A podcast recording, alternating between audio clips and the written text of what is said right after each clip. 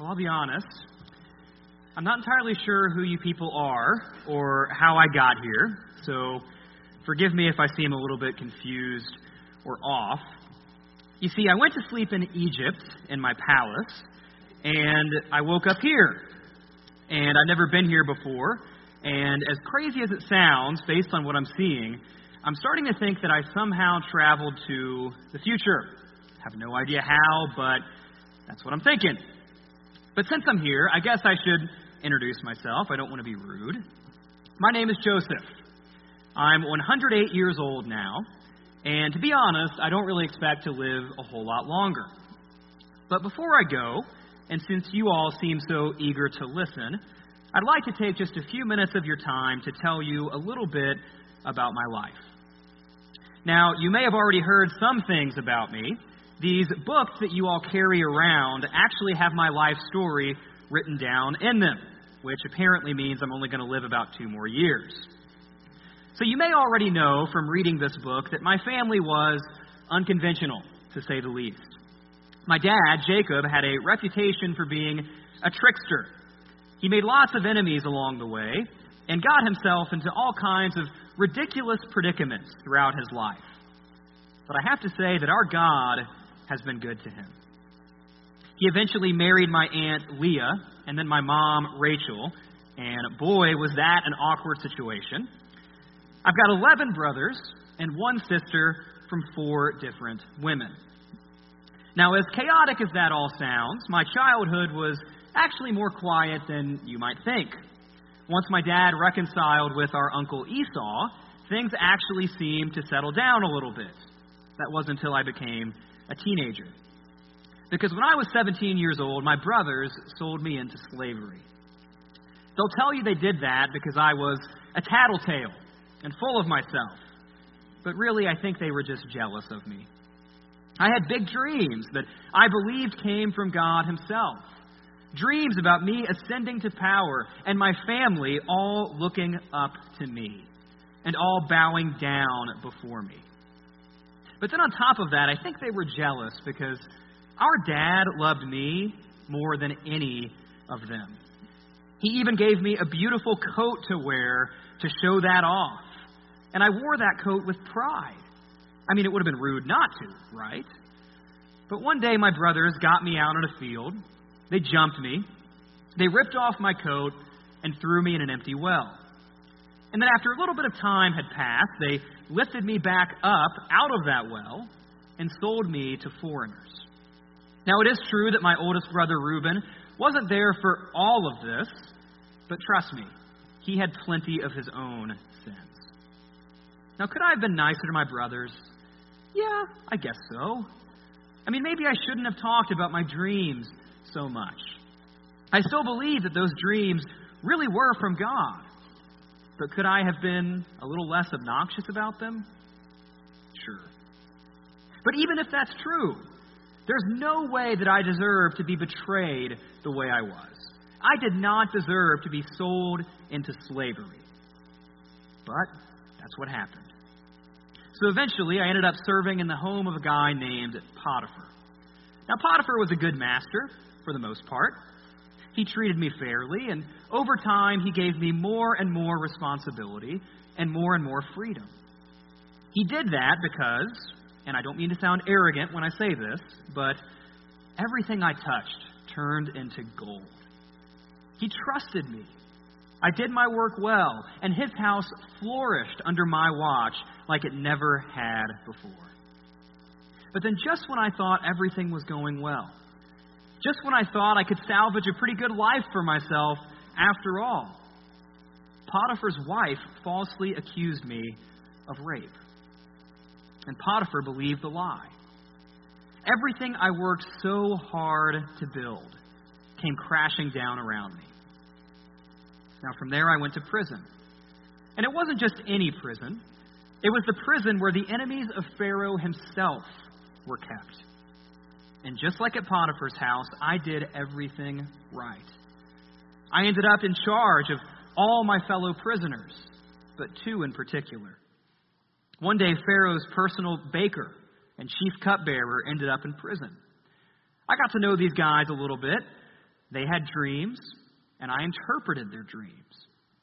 I correctly predicted that the baker would be executed, poor guy, and the chief cupbearer would return to Pharaoh's side. And when that chief cupbearer left, I asked him to do me a favor. Just one little favor. Put in a good word for me with Pharaoh. You see, that chief cupbearer was my one ticket out of prison.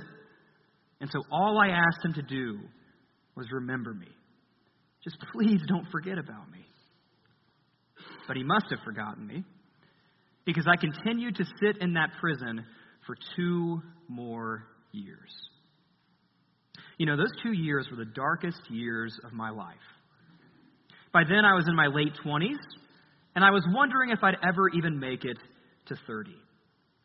However, through it all, I believed that God was still with me. I mentioned how everything I touched in Potiphar's house turned to gold, and how basically the exact same thing happened in prison.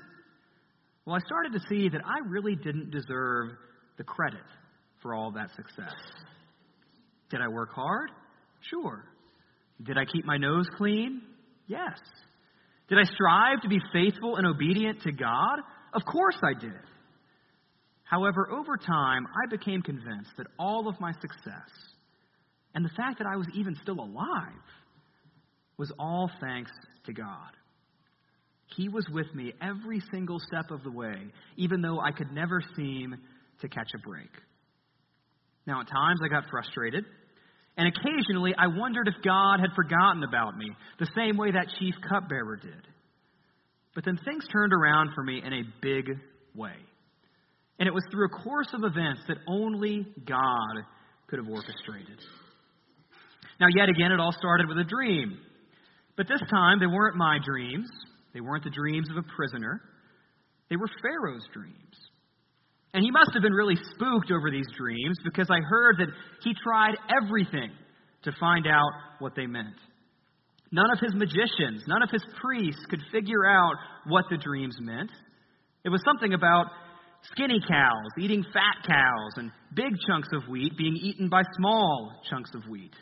Sounds pretty weird. I personally thought he just ate something spicy, but that's just me.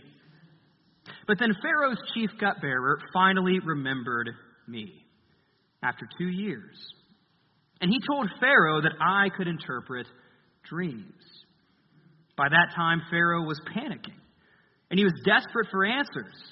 They'd try anything. And so they cleaned me up and brought me to see him. And the rest of that day was a whirlwind, to say the least. Now, before I said anything else to Pharaoh, I made one thing very clear that if I could interpret his dreams, God was the one who would give him the answer, not me. I was just a messenger. And God had gotten me that far. I wasn't about to abandon him then. So I heard the dreams, and God gave me the interpretation. The meaning of the dream was actually pretty simple. There would be seven years of bountiful crops, followed by seven years of famine. So I suggested to Pharaoh that he appoint someone to oversee a new plan to store up food during the next seven years to prepare for the famine after that. Take some of the good food from the surplus, store it up, that way you have it when you need it. And guess what? Pharaoh picked me to be in charge of that plan. I think that even Pharaoh could see that God was with me. So in one day, I went from former slave, wrongly accused rapist, and forgotten jailbird to second in command in the greatest empire our world has ever known. I kid you not, nothing happened in Egypt without my approval. That's how powerful I was. So I guess you could describe my position as prime minister. I got to wear Pharaoh's royal ring, they gave me new clothes and a gold chain. I got to ride in a chariot, and people bowed down to me. I wish my brothers would have bowed down to me, but that was pretty nice too. I got lodging.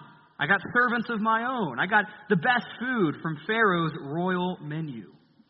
Pharaoh even gave me a new Egyptian wife and a new name. I was on top of the world. I was only 30 years old with my whole life ahead of me. All my suffering was behind me. At least I hoped. I had two sons of my own, and I began to forget all about my no good, two timing, backstabbing. Sorry. Sometimes I still get a little bit heated when I think about them, my brothers. But under my leadership, the whole nation stored up food and prepared for the famine. But then when the famine started, my past came roaring back. You know, it was a pretty normal day. Nothing new, walking like an Egyptian, doing the things Egyptians do. And a group of Hebrew men came to get some food. And they were ten brothers. I recognized those brothers right away, but they didn't recognize me. Dad had sent them from Canaan to get food because they were hungry.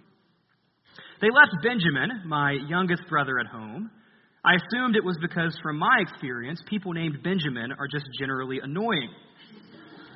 But when I asked my brothers if they had any more brothers, they admitted that they did have one more brother in addition to Benjamin. But they had forgotten, or didn't know, or denied knowing what had happened to him. And I couldn't help but be amused that they were looking right at that long lost brother and didn't even know it. So I threw them all in jail, accused them of being spies. I did this partly for my own satisfaction, maybe just a little bit, but mostly so that I could come up with a plan. This was an overwhelming day. So I took a couple days and came up with a simple plan. I told them to go home and bring their youngest brother, Benjamin, back to me.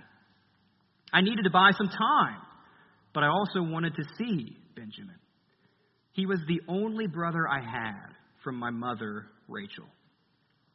So in the meantime, I kept one of my brothers in prison here in Egypt, Simeon, just to make sure that they would actually come back. I didn't think they'd abandon him the way they abandoned me so many years earlier. But I do have to admit, at one point in my plan, I almost blew my cover. I heard Reuben talking about how they shouldn't have wronged me when we were younger, how God was punishing them for my blood. And when they talked about it, they actually seemed remorseful. It brought tears to my eyes. And it took them a while, but they did eventually come back with Benjamin. And that's when I went to the next phase of the plan. We had a meal together. They were clearly surprised by my hospitality. Typically, Egyptians like me don't eat with Hebrews like them. They were also a little bit surprised that I knew how old they were and how young they were in order. They thought it was just a coincidence. It wasn't. But then I asked about our, I mean their, dad, and I was relieved to hear that he was still alive. But then as we were sitting there eating, I looked at Benjamin and I realized that I hadn't seen him in over 20 years. And yet again, I had to hide my face so they wouldn't see me crying. But now that I had seen Benjamin and heard that my dad was still alive, I wanted to see him too. So I sent them home again to Canaan. But this time I found a way to keep Benjamin in Egypt. I framed him of stealing from my palace one of my silver cups. I thought that if I kept Benjamin and sent the rest of them home, then my dad would have no choice but to come back to Egypt with them. But then Judah, yeah, that Judah, the one whose idea it was to sell me into slavery in the first place, and if you want to read more about Judah, whew, it's in there. Well, I heard Judah start talking about how my dad could never make it here alive. He said that if Benjamin didn't come home, my dad would die of a broken heart before I could ever see him. He had already lost one son, and he couldn't bear the thought of losing another. And when Judah said that, that's when my plan broke down. I just couldn't keep up the act anymore.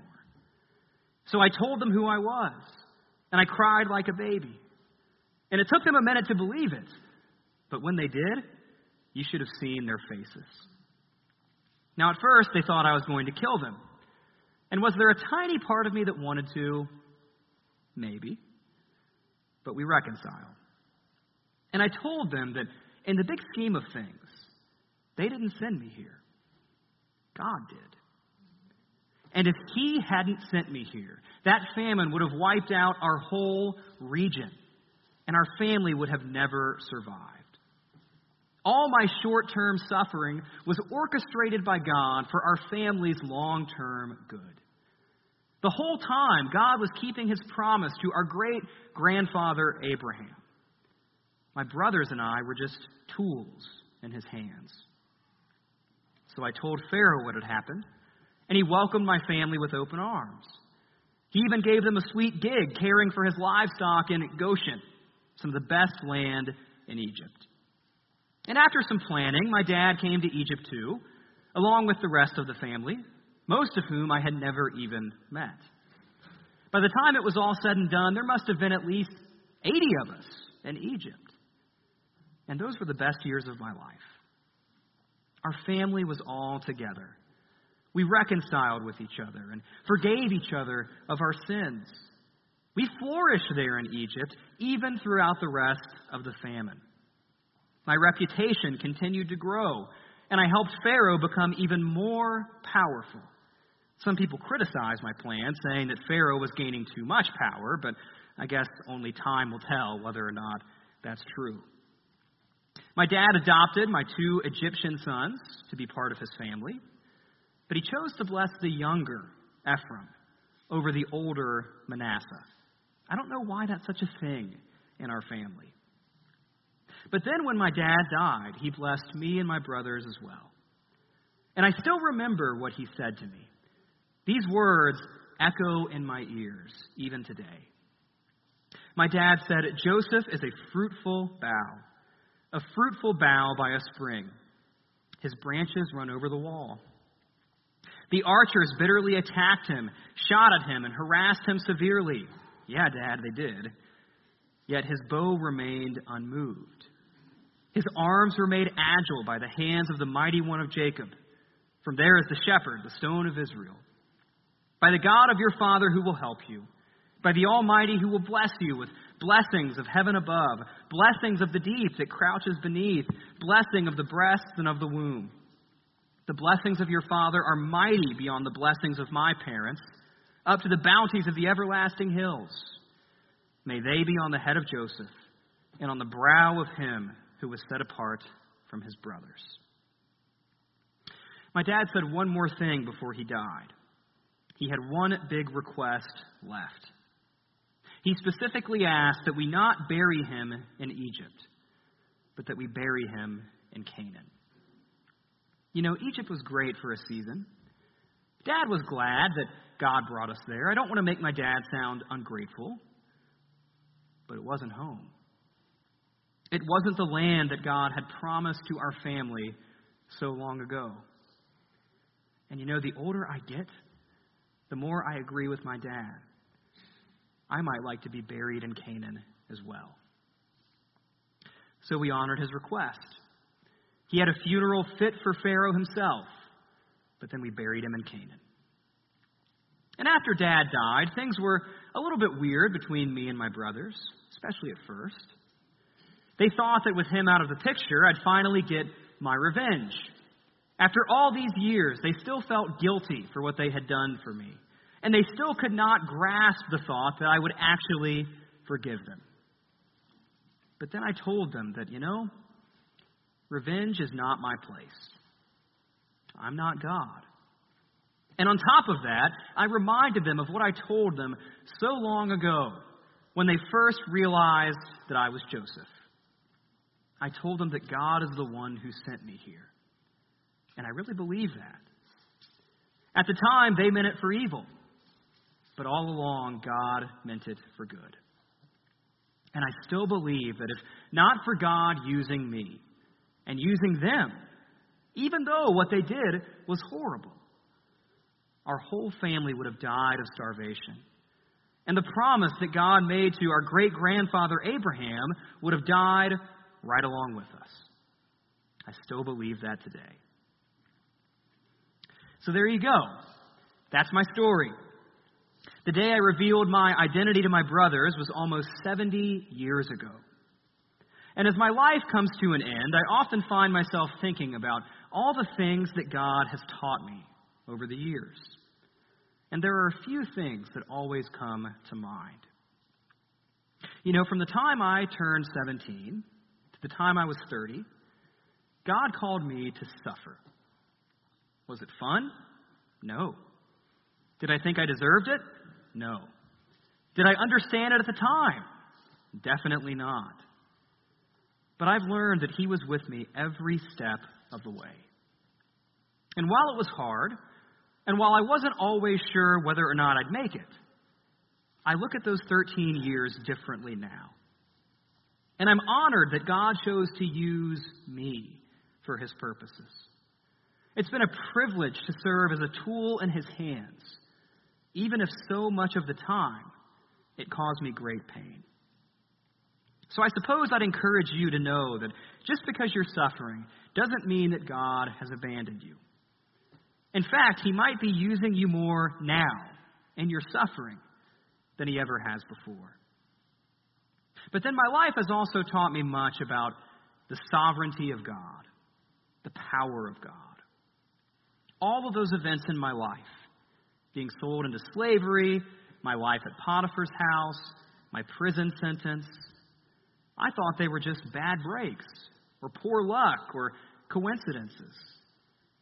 But in reality, God was pulling the strings the whole time.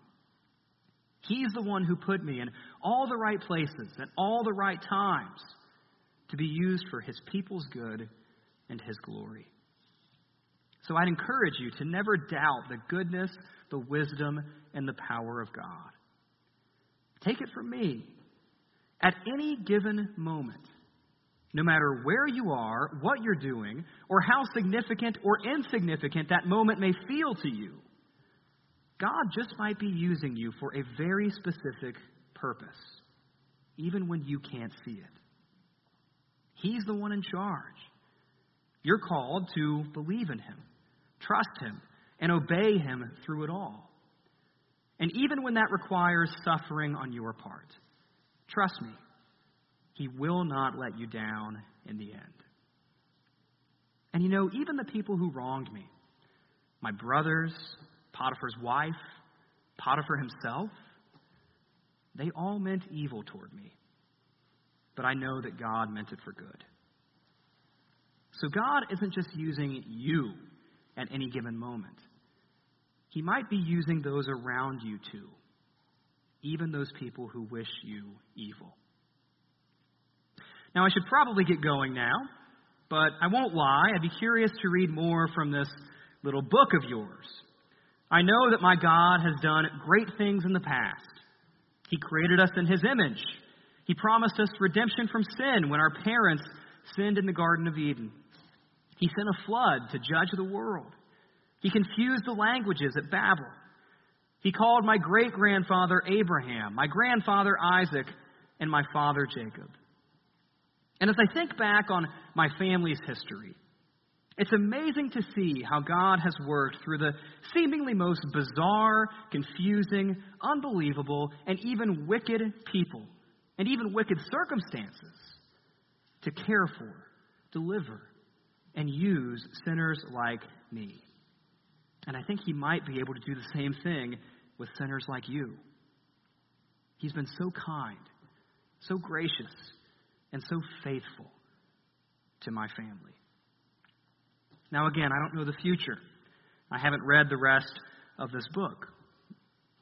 But based on the track record that I have seen, I feel pretty confident that God will continue to display His kindness, His grace, his faithfulness, his power, his wisdom in massive ways.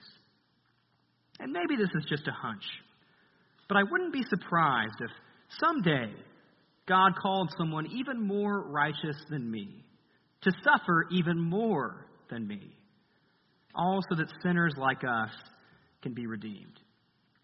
Maybe you know something that I don't know, but only time will tell.